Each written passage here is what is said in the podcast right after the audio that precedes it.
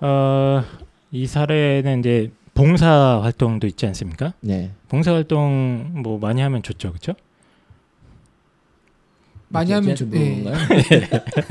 많이 하면 좋고. 예. 네. 그리고 어떤 친구들 보면 막 300시간씩 하는 친구들도 있고, 음, 근데 이제 저희가 항상 미는 게 꼭 양과 봉사 실, 활동의 양이 중요한 건 아니다 이렇게 음. 얘기하고 있지 않습니까? 그래서 이제 제가 지금 설명드릴 건 뭐냐면 봉사 활동도 자율 동아리로 승화시켜서 음. 그 질적인 측면을 굉장히 승화시킬 수 있다 이런 걸 음. 보여줄 수 있는 사례 하나 얘기를 해드릴게요. 이 친구는 어, 내신은 사실 되게 안 좋은 애였습니다. 일반 고등학교에서 거의 중위권, 중위권 정도 하는 친구였는데 어, 이 친구 같은 경우는 이제 탈북자들한테 굉장히 많이 꽂혔어요. 원래 꿈이 사회복지 쪽이긴 했는데 고등학교 1학년 때 탈북자 다큐멘터리 보면 그 꽃제비들이라고 들어보셨습니까? 네. 예, 그 탈북 막 예, 길에서 그. 떨어진 음식 주워 먹고.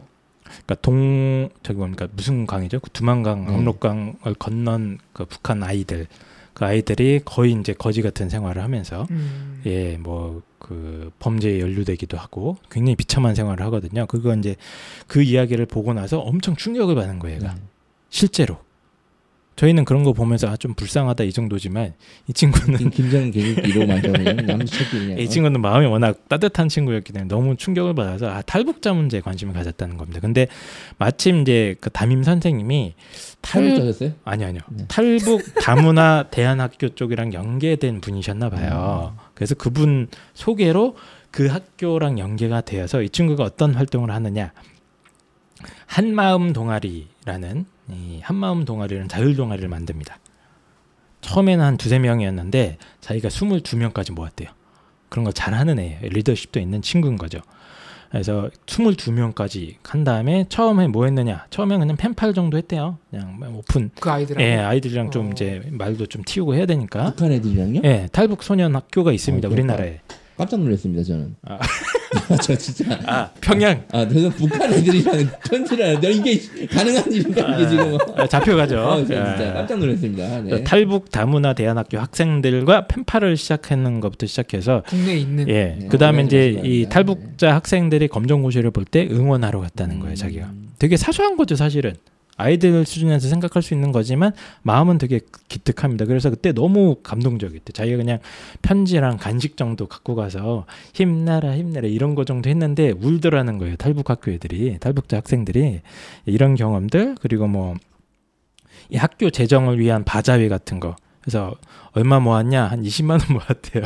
음. 근데 좀 기특하죠. 많이 예. 모았네요. 예, 아이들 입장에서 그 그러니까요. 한 거고 그리고 그 탈북 자들에 대해서 자기가 잘 몰랐던 거가 부끄러워서 어, 북한 현실에 대해서 공부하기 위해서 강사를 초청도 했답니다.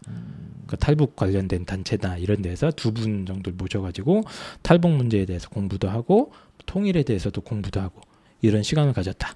이런 아이가 장래 희망의 인권 변호사 딱 쓰면은 음, 굉장히 이 설득력 친구 같은 경우는 이제 네. 그 탈북자나 이- 이주민들을 좀 집중적으로 이렇게 다룰 수 있는 사회복지 전문가가 꿈이었어요. 음, 그렇죠. 그런 네. 식으로 이제 거의 뭐 합격이 음. 가시권에 들어오는 그래서 이 봉사활동 같은 경우는 저는 이제 자율동아리로 승화시키기가 아주 좋은 게 어, 내가 뭐 꾸준히 나가는 뭐 봉사 그 뭡니까 시설이 있어. 예를 들어서 노인 요양 시설이 있어. 내가 어차피 매 매주 한 번씩 아 뭐 한 달에 한두 번씩 가 친해졌어. 그러면 친구 두 명만 더 달고 가면 자율 동아리 됩니다. 그리고 또 네. 제가 가르친 학생 중에서 주말마다 네. 이렇게 문화센터에서 아이들 컴퓨터를 가르쳐 주는 역할을 하고 음, 있더라고요. 음, 근데 딱히 아직 뭐 장래희망 같은 게 없어요. 그냥 봉사를 하고 있대요. 음. 네네. 근데 이런 것도 쌓이고 쌓이면 예, 은 쌓이고 쌓이면 좋은 거고. 나중에 이제 그죠? 이 친구가 약간 제가 이제 했던 거는 제가 눈여겨 봤던 건 뭐냐면 별거 아닌 행동인데 그러니까 거기 가서 뭐 뭐라고 하죠? 뭐 예를 들어서 컴퓨터 가르치나 그 봉사를 한다 그러면 거기서 해야 되는 것만 하고 오잖아요. 대부분의 애들이. 그렇죠. 예를 들어 노인 요양 시설 가면 뭐, 뭐 빨래 같은 거 도와드리고 할머니 이렇게 좀 주물러 드리고 이제 매번 가서 똑같은 걸 하다가 옵니다. 대부분 음. 아이들이. 근데 이 친구는 자기가 뭔가 기획을 해낸 거예요. 근데 그 기획한 게 엄청난 게 아니에요. 펜팔 이거 뭐 어렵습니까? 갈 때마다 편지 한 장 써서 주고 오는 거예요. 카드 썼겠지 뭐. 얘들아 힘내. 한국 사람들이 너를 그거 사랑하는 거야. 이런 그 식으로. 편지를 다 아마 검열. 예, 국정원에서? 검열, 아, 진짜 검열하고 보- 들어갈 겁니다. 그렇죠. 예. 아, 저는 그렇게 생각을 안 하는데 이제 가벼운 펜팔 정도 뭐 어렵지 않잖아요. 이런 네. 거는 아니면 이제 그 어떤 뭐 이벤트가 있을 때 가서 노래 불러준다거나 이런 행사하는 거. 그러니까 예를 들어서 요양원 같은 행사도 조금 있으면 어버이날 있고 그러지 않습니까? 어버이날 행사라고 해서 되게 간단해요. 그 초코파이 한 10개 정도 사갖고 촉 꽂은 다음에 가서 그, 야, 축하드립니다. 이러면 행사 이벤트 기획한 겁니다. 엄청난 걸 기획할 필요가 없는 것이거든요. 그래서 이제 이 봉사 활동 같은 경우도 이 자율 동아리를 승화시켜서 본인이 이제 리더로서 혹은 이제 자기 주도적으로 움직이는 모습을 보여주는 게 아주 좋은 그런 소스가 될 수 있다. 이걸 제가 알려드리기 위해서 이걸 설명을 드렸고요. 이게 어, 어렵죠? 어렵네요. 어려워요. 이게 역시 이게 강제로는 못 하는 거예요. 강제로 안 예, 되나요? 예. 아. 간단한 문제 아니네요, 진짜. 음, 그럼 이제 심화편은 이- 이만 하는 걸로.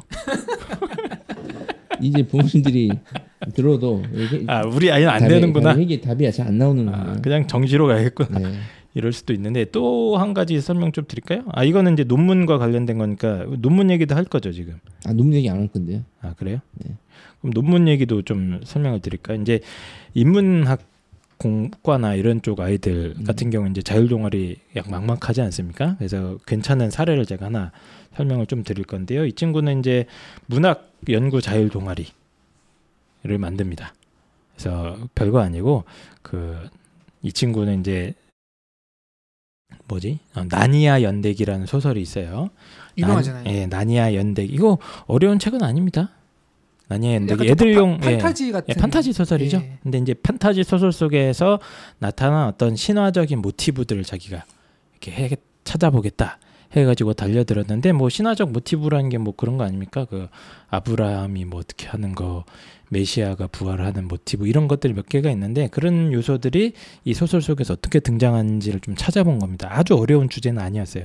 그렇게 해서 그 동아리 내부적으로 그거 가지고 토론도 하고 간단한 보고서, 소논문 같은 거 작성했던 것 같습니다. 그게 1학년 때 했던 일이고 2학년 때는 이제 어, 제인 에어라는 작품 있지 않습니까? 네. 예, 그렇죠. 근데 이, 이 친구는 제인 이제. 예, 페미니즘이나 이제 이런 거에 관심이 있던 친구였어요. 그래서 이 제인, 제인 에어라는 작품 속에 이제 여성을 좀 비하하는 듯한 시각이나 아니면 이제 제국주의적인 시선, 뭐, 뭐 흑인이나 노예들을 이렇게 차별하는 이런 시선들을 이렇게 분석하는 이제 그 간단한 보고서를 쓰고 발표하고 토론하는 시간을 갖고, 예, 그래서 이게 가장 전형적으로 독서 토론 동아리 같은 데서 할 수 있는 가장 현실적이네요. 예. 아이들이 좋아하는 뭐 영화나 작품들을 음. 통해서 그 안에서 교육적인 시사점을 끌어내는 그렇죠. 거. 예. 네. 예. 이제 이제 좀 마음이 편해지네요. 아, 이 정도 이전까지 너무 덕후스러웠는데. 뭐 문학 연구 자율 동아리도 좋고요. 그렇죠. 뭐 책을 통해서 할 수 있는 뭐 과학 기술 뭐 연구 자율 동아리도 좋고 그런 것도 충분히 해볼 수 있을 것 같아요. 그리고 이 친구는 이제 아예 이거를 그 거의 논문 수준으로 이끌어 갔다는 게 장점이죠. 그래서 이 음. 친구도 내신은 한 2등급 초반이었는데 일반 고등학교 근데 이제 그 괜찮은 음, 음, 저기 어디죠? 서강대 예, 그런데 다 합격했던 친구입니다. 그 물론 그거 하나 때문에 합격했다고 할수 예, 없지만. 어쨌든 예. 본인께서 아, 그럼 결국엔 또 논문을 써야 되나 이렇게 접근하지 마시고 예, 생각의 전환이에요. 생각 네. 이, 이거 어떻게 그러니까 주어진 환경에서 약간 좀 다르게 생각하면 되거든요. 이 자율 동아리를 음. 좀 적극적으로. 그러니까 이거를 한 발짝만 더 들어가서 네. 깊이를 보여주는 게 저는 제일 중요하다고 생각합니다. 깊이. 예. 그리고 논문이라는 게 보고서를 조금 형식에 맡겼으면 그게 맞습니다. 논문이 예, 되는 거예요. 예. 보고서 정도로 생각해 주시면 됩니다. 어렵네요, 그죠? 예. 그래서 점점 분위기가 안 좋아지고 있는데 음, 본인들이 지금 제가 볼 때는 네, 어쨌든 지금 근데 지금 창의성 관련된 이 어, 두 가지 비교과를 이제 저희가 다루면서 좀 어려웠던 거 창의성 강조할 수 없으니까 어려웠던 거고 저희가 두 번째로 또 다룰 부분은 이제 바로 학교 또 선생님을 어떻게 만나냐에 따라서 결정되는 부분 바로 세부능력 및 특기사항 아 바로 세특으로 넘어갑니까? 네, 그래서 요 부분을 다룰 건데 음. 저희를 잠깐 쉬고 예. 예, 저희가 일단은 어, 지금까지 이제 부모님들이 들으면 머리만 아프고 아이 아이를 보면 막 한숨 나오고. 그래서 예. 좀막 뒤통수를 후려 걸리고 싶으실 텐데 이제 약간 좀, 좀 진정하시고 한숨 쉬고 찬물 한 잔 드시고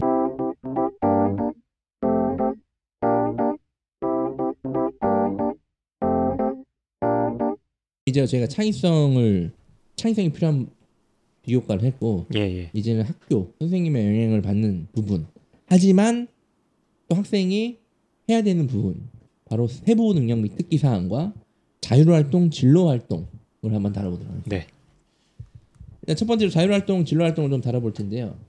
그 한의생계 학생부 보시면 음. 그 창의 체험 활동 7번 칸에 있죠 이게 네, 네. 자율 활동 그리고 동아리 봉사 진로 활동 돼 있는데 제가 동아리 봉사는 다뤘고 자율 활동이랑 진로 활동 사실은 어떤가요 보시면 이 부분 은 음, 이제 자율 활동, 진로 활동 같은 부분은 이 전교생이 같이 하는 네. 행사들 이런 게 보통 이제 학교 소개죠. 학교 활동 소개처럼 나열이 되어 있죠. 그래서 보통은 이게 교내 동급생은 모두 똑같이 기록돼 있는 것이 일반적이죠 원래 보통은 그렇죠. 그리고 뭐몇월 며칠 날 체육대회를 했다 음. 몇월 며칠 날 수학여행을 어디 갔다 왔다 뭐 학생회장 선거를 그렇죠. 하였음. 몇월 며칠 날 뭐 누가 와서 뭐뭐 특강을 함 음. 산불 예방 특강을 함 이런 식으로 돼 있는데 네. 근데 이제 최근에 좀 분위기가 좀 바뀌고 있는 게 몇몇 학교들은 이 자율 진로 활동에서도 변화를 주기 시작했습니다. 아주 몇몇 학교들. 네. 이건 되게 되게 중요한 정보를 제가 드, 드리고 있는데 지금 자율 진로 활동에서도 개인별 차별성이 드러나도록 일어나, 기록하는 학교가 상당수 지금 음. 늘어나고 있다. 근데 원래 학생부 기록의 원래 취지는 이게 맞죠. 네. 예. 개인별로 좀 나눠서 해주는 게. 네. 그래서 근데 이 부분까지도 이제 차별성을 두면서 눈에 확 띄더라고요, 이게. 음. 이거를 차별성을 두니까 대부분의 학교가 이 부분을 거의 뭐한 학년 학생들 동급생을 똑같이 적는데 개인 차별을 두니까 아 눈에 확 띄더라고요 이제. 근데 이 부분을 이제 저희가 얘기를 할 텐데 근데 기본적으로 아 그럼 어떻게 하면 차별성을 둘 수 있습니까? 기본적으로 다양한 교내 프로그램들이 깔려야 되는 게 전제 조건이에요. 고등학교 안에서. 그렇죠. 그러니까 자율활동이랑 진로활동은 학생이 어떻게 해볼 수 있는 게 아니에요. 학교에서 프로그램이 깔려야 그거를 수행하면서 자기에 대한 어떤 그런 걸 가미하는 거거든요. 근데 학교에서 아무것도 안 하면 아니잖아요. 그래서 제가 말씀드리는 게 이건 학교와 선생님의 역할이 일단 우선적으로 중요하다고 제가 말씀드리는 거고 기본적으로 다양한 프로그램이 학교에 깔려야 되고 그리고 어 이렇게 학교에서 다양한 프로그램을 깔려면 학교에서 학생들에 대해서 고민을 하고 1년간의 프로그램을 정말 연구를 해서 깔, 깔 수밖에 없거든요. 음. 그러니까 이게 첫 번째입니다. 그리고 이렇게 다양한 프로그램이 깔렸다. 그 다음에 이제 완성하는 건 학생입니다.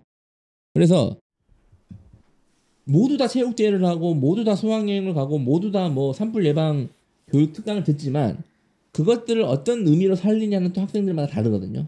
아 그냥 그냥 수학여행 갔다 온 애들이 있고 어떤 애들은 의미를 두고 정말 수학여행의 본래 목적을 살려서 다니는 애들도 있습니다. 그래서 음, 수학여행의 본래 목적은 얼굴에 치약 바르고 오는 거 아닙니까? 아, 네, 싫어했던 애들? 초등학교 때 했죠. 아, 그건 그렇습니까? 죄송합니다. 치약이 많이 발려졌다. 예, 저는 어, 자고 일어나면 막 어, 눈이 시, 눈, 눈 두덩이 막 발라놓고 이 새끼들이. 네. 네. 눈을 이렇게 어떻게 못 뜨게 이렇게 해놨나요? 예. 네. 알겠습니다. 그래서 학교 프로그램이 아무리 다양해도 이제 학생이 참여하지 면 의미 없- 참여하지 않으면 의미 없기 때문에 학생이 열심히 이걸 참여해서 제가 이 부분은 이따 다좀 따로 말씀드릴 텐데 비교과 일지를 써야 됩니다. 내가 오늘 한희 쌤이 하는 어 하나마나 특강을 들었다. 그래서 이 부분에 대해서 어떤 소감과 이런 생각을 가졌다. 내가 이번 주에 1박 2일간 뭐 야외 체험학습 활동을 갔다 왔다. 뭐 이런 것들을 비교과 일지를 써서 남겨둬서 근데 너무 귀찮지 않습니까 이거? 근데 이거 비교과 일일이 다. 해놓는 게. 다 써야 됩니다. 음. 그래서 이렇게 해야 첫 번째는 학교에서 이런 프로그램들 다양히 깔아야 된다. 두 번째는 그거에 맞게 학생들이 비교과 일지를 써서 의미 있게 참여 참여를 해야 된다. 음. 이두 가지가 살았을 때 바로 자율활동과 진로활동이 살 수 있다. 요즘 이제 다른 학교들 이렇게 보니까 동아리 칸이나 이런 게 동아리 활동 칸이 500자밖에 안 되고 이러다가 보니까 넘치는 동아리를 였다가 이렇게 넣어주시는 학교들이 좀 있더라고요. 그러니까 자율 동아리 활동을 네. 자율 활동에 넣어줍니다. 음. 혹은 이제 자율 동아리에서 진로 관련된 자율 동아리였으면 맞아. 진로활동 그걸 되죠 그건. 진로 활동에 넣어도 되거든요. 네. 사실은 어차피 진로 탐색 활동이니까 이런 식으로 좀 유연하게 하는 학교들이 꽤 있어서 학교 선생님들도 이제 이런 부분은 아직 뭐 뭐 딱 정해진 건 없지 않습니까? 이 칸에 어떤 것만 넣어야 된다. 근데 이제 그거를 어떤 선생님들은 동아리 활동 무조건 동아리에 넣어야 된다. 맞아요. 예. 그렇게 세- 얘기하시는 분들 이건 맞아요. 학교마다 달라요, 그건. 예. 근데 물리적으로 컴퓨터에 기입이 안 되는 건 아니거든요, 그게. 그래서 그 소위 말하는 그 특목고들이 요즘 이제 이런 편법 편법이라고 해야 되나 이런 방법을 많이 쓰는데 걔네들은 뭐 자율 동아리가 몇십 뭐세개세 개 이상이 기본이지 않습니까? 뭐 네. 외고 같은 경우 특히 그런 경우에 이제 진로 관련된 동아리를 자, 음. 진로 활동란에 써주시더라고요. 네. 기본적으로 뭐 학교 생활 기록부 쓰지 말라는 거 있잖아요. 교회 활동, 교회 수상 실적 이건 쓰면 안 되고. 그러니까 이걸 어떻게 활용하느냐에 따라 다릅니다. 음. 뭐 심지어 독서 기록을 채택에 써주신 분도 계시고 되게 있어요. 다양해요 이게. 근데 이 컴퓨터에 기록은 되기 때문에 예를 들어서 아니 동아리 활동을 아무리 진로 관련된 동아리 활동이라도 진로 활동이 너무 안 되는 거 아닙니까? 입학 사정관이 그걸 판단하진 않거든요. 아 이거를 이건 동아리 활동인데 왜 진로 활동이 있었나? 이렇게 판단하진 않아요. 그러니까 이런 거는 약간 좀 융통성을 가지시고 활용을 하시면 좋지 않을까. 음. 네. 어쨌든 그렇습니다. 그래서 반드시 교육과 일지를 써야 되고, 그러니까 일주일 뭐 너무 부담 갖지 마시고 네. 몇 월 며칠 네. 뭐 했는데 한 줄. 한줄한 정도면 줄만 적어도 충분합니다. 돼요. 제가 봤을 땐 네. 한 줄이면 충분합니다. 그러니까 부담 갖지 말아라. 네. 좀더 시세 한 두세 줄은 쓰는 게 좋고, 네. 뭐, 아, 선생님, 그러면 저는 학교를, 우리 학교는 진짜 학교 프로그램 진짜 기본적인 것만 하는데 어떡합니까? 그 기본적인 것만 한다 하더라도 적으세요. 일지를 만들어 놓으면 어쨌든 살릴 수 있다는 거. 네. 요거 일단 제가 처음에 말씀드렸어요. 그래서 자율활동과 진로활동은 대부분의 학교는 아직까지도 동급생이랑 똑같이 가나 최근에 이 부분에 변화를 주는 학교가 있고 그러기 위해서는 첫 번째 학교의 노력, 다양한 음. 프로그램. 두 음. 번째는 학생의 노력이 필요하다. 이 그쵸. 조화로와 조화가 되었을 잘 된다. 특히 이제 진로 활동란 같은 경우는 정말 개인적으로 진로 탐색한 것들 있지 않습니까? 네. 예를 들면 이제 내가 그 뭐 미세먼지 문제라든가 환경 호르몬 문제에 관심이 있어서 관련된 뭐 기사들을 계속 스크랩해 놨다. 이런 거를 살짝 들고 가셔서 혹시 여기 넣을 수 없느냐 음. 이렇게 하셨을 때 어떤 선생님들은 이제 합의가 되면은 넣어주시는 분들도 있습니다. 특히 이제 고3 때나 좀 응급한 상황에서는 개인적으로 했던 활동들 넣어주시는 선생님들도 가끔 있더라고요. 그거는 이제 어, 한번 선생님과의 의사소통을 통해서 한번 해보시는 것도 좋겠다. 그리고 이 그 학교 이 서- 방송을 듣는 학교 교장 선생님들 뭐 들으지 않겠지만 선생님들 한테는 조금 죄송한 말씀일 수 있는데 학생부의 이 자율활동과 진로활동을 보면 이 학교가 이 비교과 활동이나 아니면 학생들한테 얼마나 큰 관심을 가지고 있느냐가 사실은 보면 알 수 있어요. 아 이 학교는 그냥 공부만 시키는 학교다. 아 이 학교는 이 아이들의 진로 또 다양한 어떤 프로그램을 위- 다양한 활동을 위해서 많은 기회를 주는 학교구나가 이것만 봐도 충분히 확인될 그쵸. 수 있습니다. 네. 그리고 실제로 대입에서 그런 결과를 내는 학교들이 성적이 좋은 학교가 아니라 이런 비교과 활동 음. 프로그램들이 다양하게 깔린 학교 실 성적이 상당히 좋아진다는 거예요. 맞습니다. 대입 결과가 그러니까 이런 부분은 조금 좀 고민을 좀더 예. 하셔서 개발을 하시는 게 좋지 않을까. 네. 네. 자, 그다음에 이제 세특 문제의 세부 능력 및 특기 사항입니다. 이거 이제 아이들의 교과 성적이 나와 있는 그 성적표 밑에 있죠. 네, 아 이게 예. 참 관심이 많아요. 원래는- 많아요. 한 2, 3년 전까지는 요거를 막 이렇게 강조하는 분위기는 아니었던 네. 걸로 제가 기억이 하는데 이제 교회 활동 기재가 금지가 되고 제한이 되고 제한이 예, 보니까. 이거저거가 금지가 되면서 결국 볼 게 이거밖에 없지 않느냐? 네. 그런 얘기도 나와죠 실제로. 그래서 이게 관심이 많고 불만도 많습니다. 그래서 이걸 어떻게 하면 잘 활용할 수 있을지 음, 제가 또 이제 고민을 좀 해봤는데 그냥 이거 공부 잘하면은 잘 써주시는 거 맞아요. 아닙니까? 기본적으로 예. 이거는 과목별 선생님이 적는 거기 때문에 사실은 더 골치 아픕니다. 담임 선생님이 적는 다양한 것들은 담임 선생님만 잘 상대하면 되잖아 아이들이. 근데 이거는 전과목 선생님들을 다 얘기를 해야 되기 때문에 음, 그리고 전과목 선생님들이 다 비교과에 관심을 있는 있을 경우도 없고 어떤 선생님은 야 됐어 안 써주시는 분도 계세요.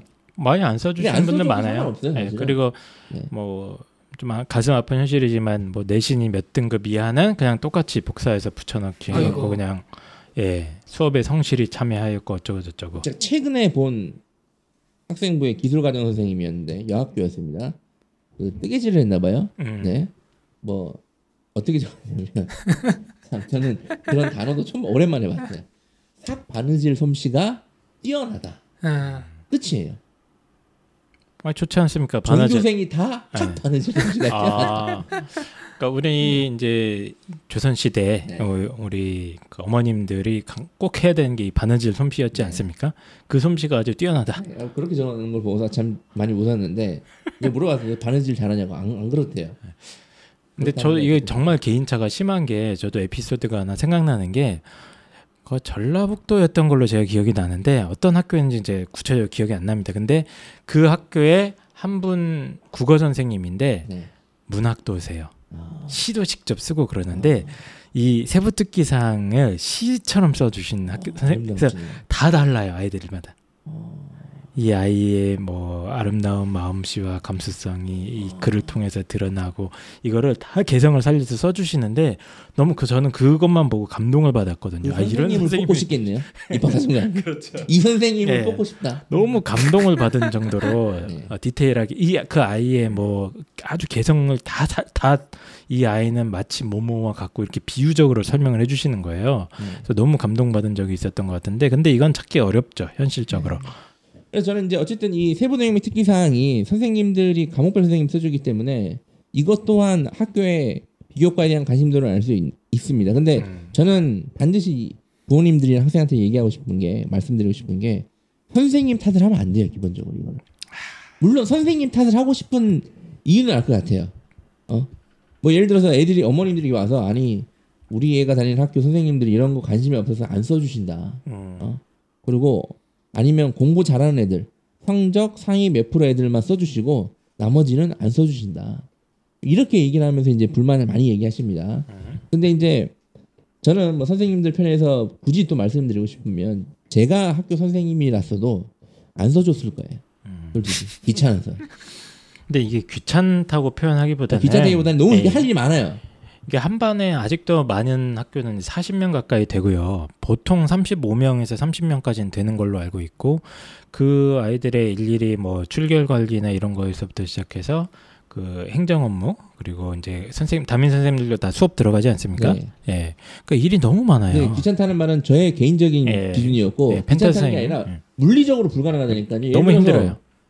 그 탐구에 약간 좀 비주요 과목 있잖아요. 네네. 뭐 한국사나 아니면 기술 과정 한문 선생님들은 여러 반을 들어가잖아요. 단위수가. 작으니까. 예.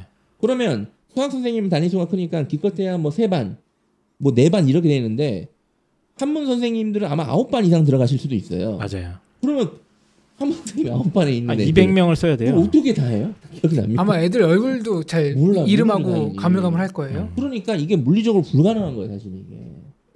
그래서 하- 선생님 탓을 하기 전에는 이게 분명히 교육 시스템 탓을 먼저 하시는 게 네, 그러니까 맞다. 나라 탓을 해야 된다. 네, 아, 네. 근데 이걸 약간 좀 이제 좀 부모님들에게 약간 좀 이런 밑밥을 좀 깔아주고 선생님도 깔아주고 예, 저희가 이걸 이 문제를 사실 이제 자주 다뤘는데 그 펜다 선생님께서 계속 주장하시는 게 그 1교실 2담임제 네, 이게 그 문재인 캠프 대선 공약이 있던데요. 네.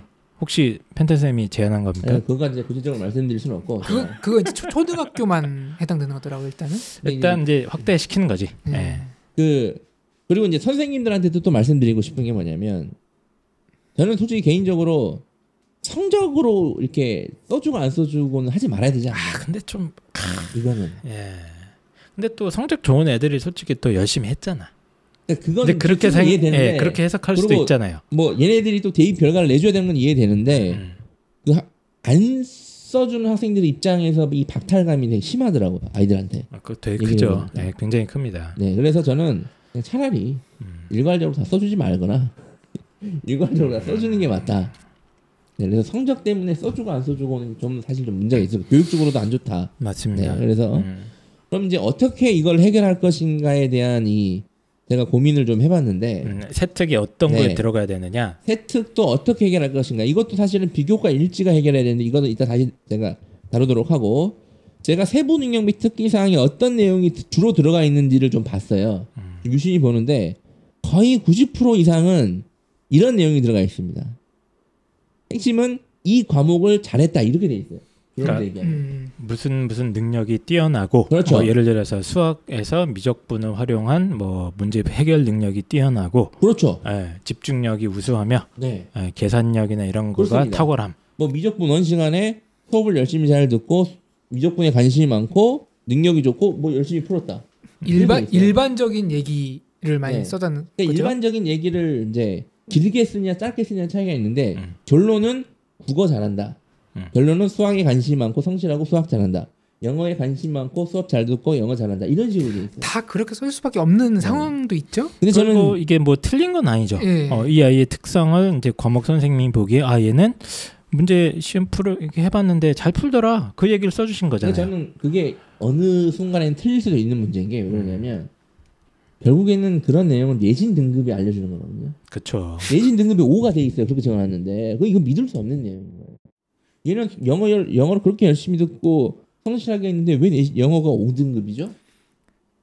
그 아이가 성실했을 수도 있고 아닐 수도 있는데 네. 이제 그 말의 신빙성이 좀 의심될 수가 있는 그럼 이제 거죠. 앞에 혜택에 그걸 써주셔야죠. 이 아이는 성적과는 무관했으나 열심히는 했다. 어, 그럴 수 있어요. 식으로 써줬어요. 그 과목을 좋아하는데 성적이 낮은 애들도 좋아는 있어요. 했으나 성적은 안 좋았다. 안타깝게도. 음, 근데 그렇게 안- 못 써주시잖아요. 선생님이. 안타깝게도. 네. 음. 그러니까 근데 예를 들어서 1, 2등급 학생들도 사실 그걸 쓸 필요가 없어요. 1, 2등급 학생들은 당연히 성실했을 거죠. 그냥 지표로 보여주는 그렇죠. 거니까. 그러니까 저는 채특에 그 과목을 잘했다, 성실했다 적는 거는 뭔가 약간 좀 비효율적이다. 음. 특징이 없다. 그래서 뭘 적어야 되냐면 저 개인적인 지로는 세부 능력 및 특기사항에는 수행 평가를 적는 게 맞다라고 생각합니다.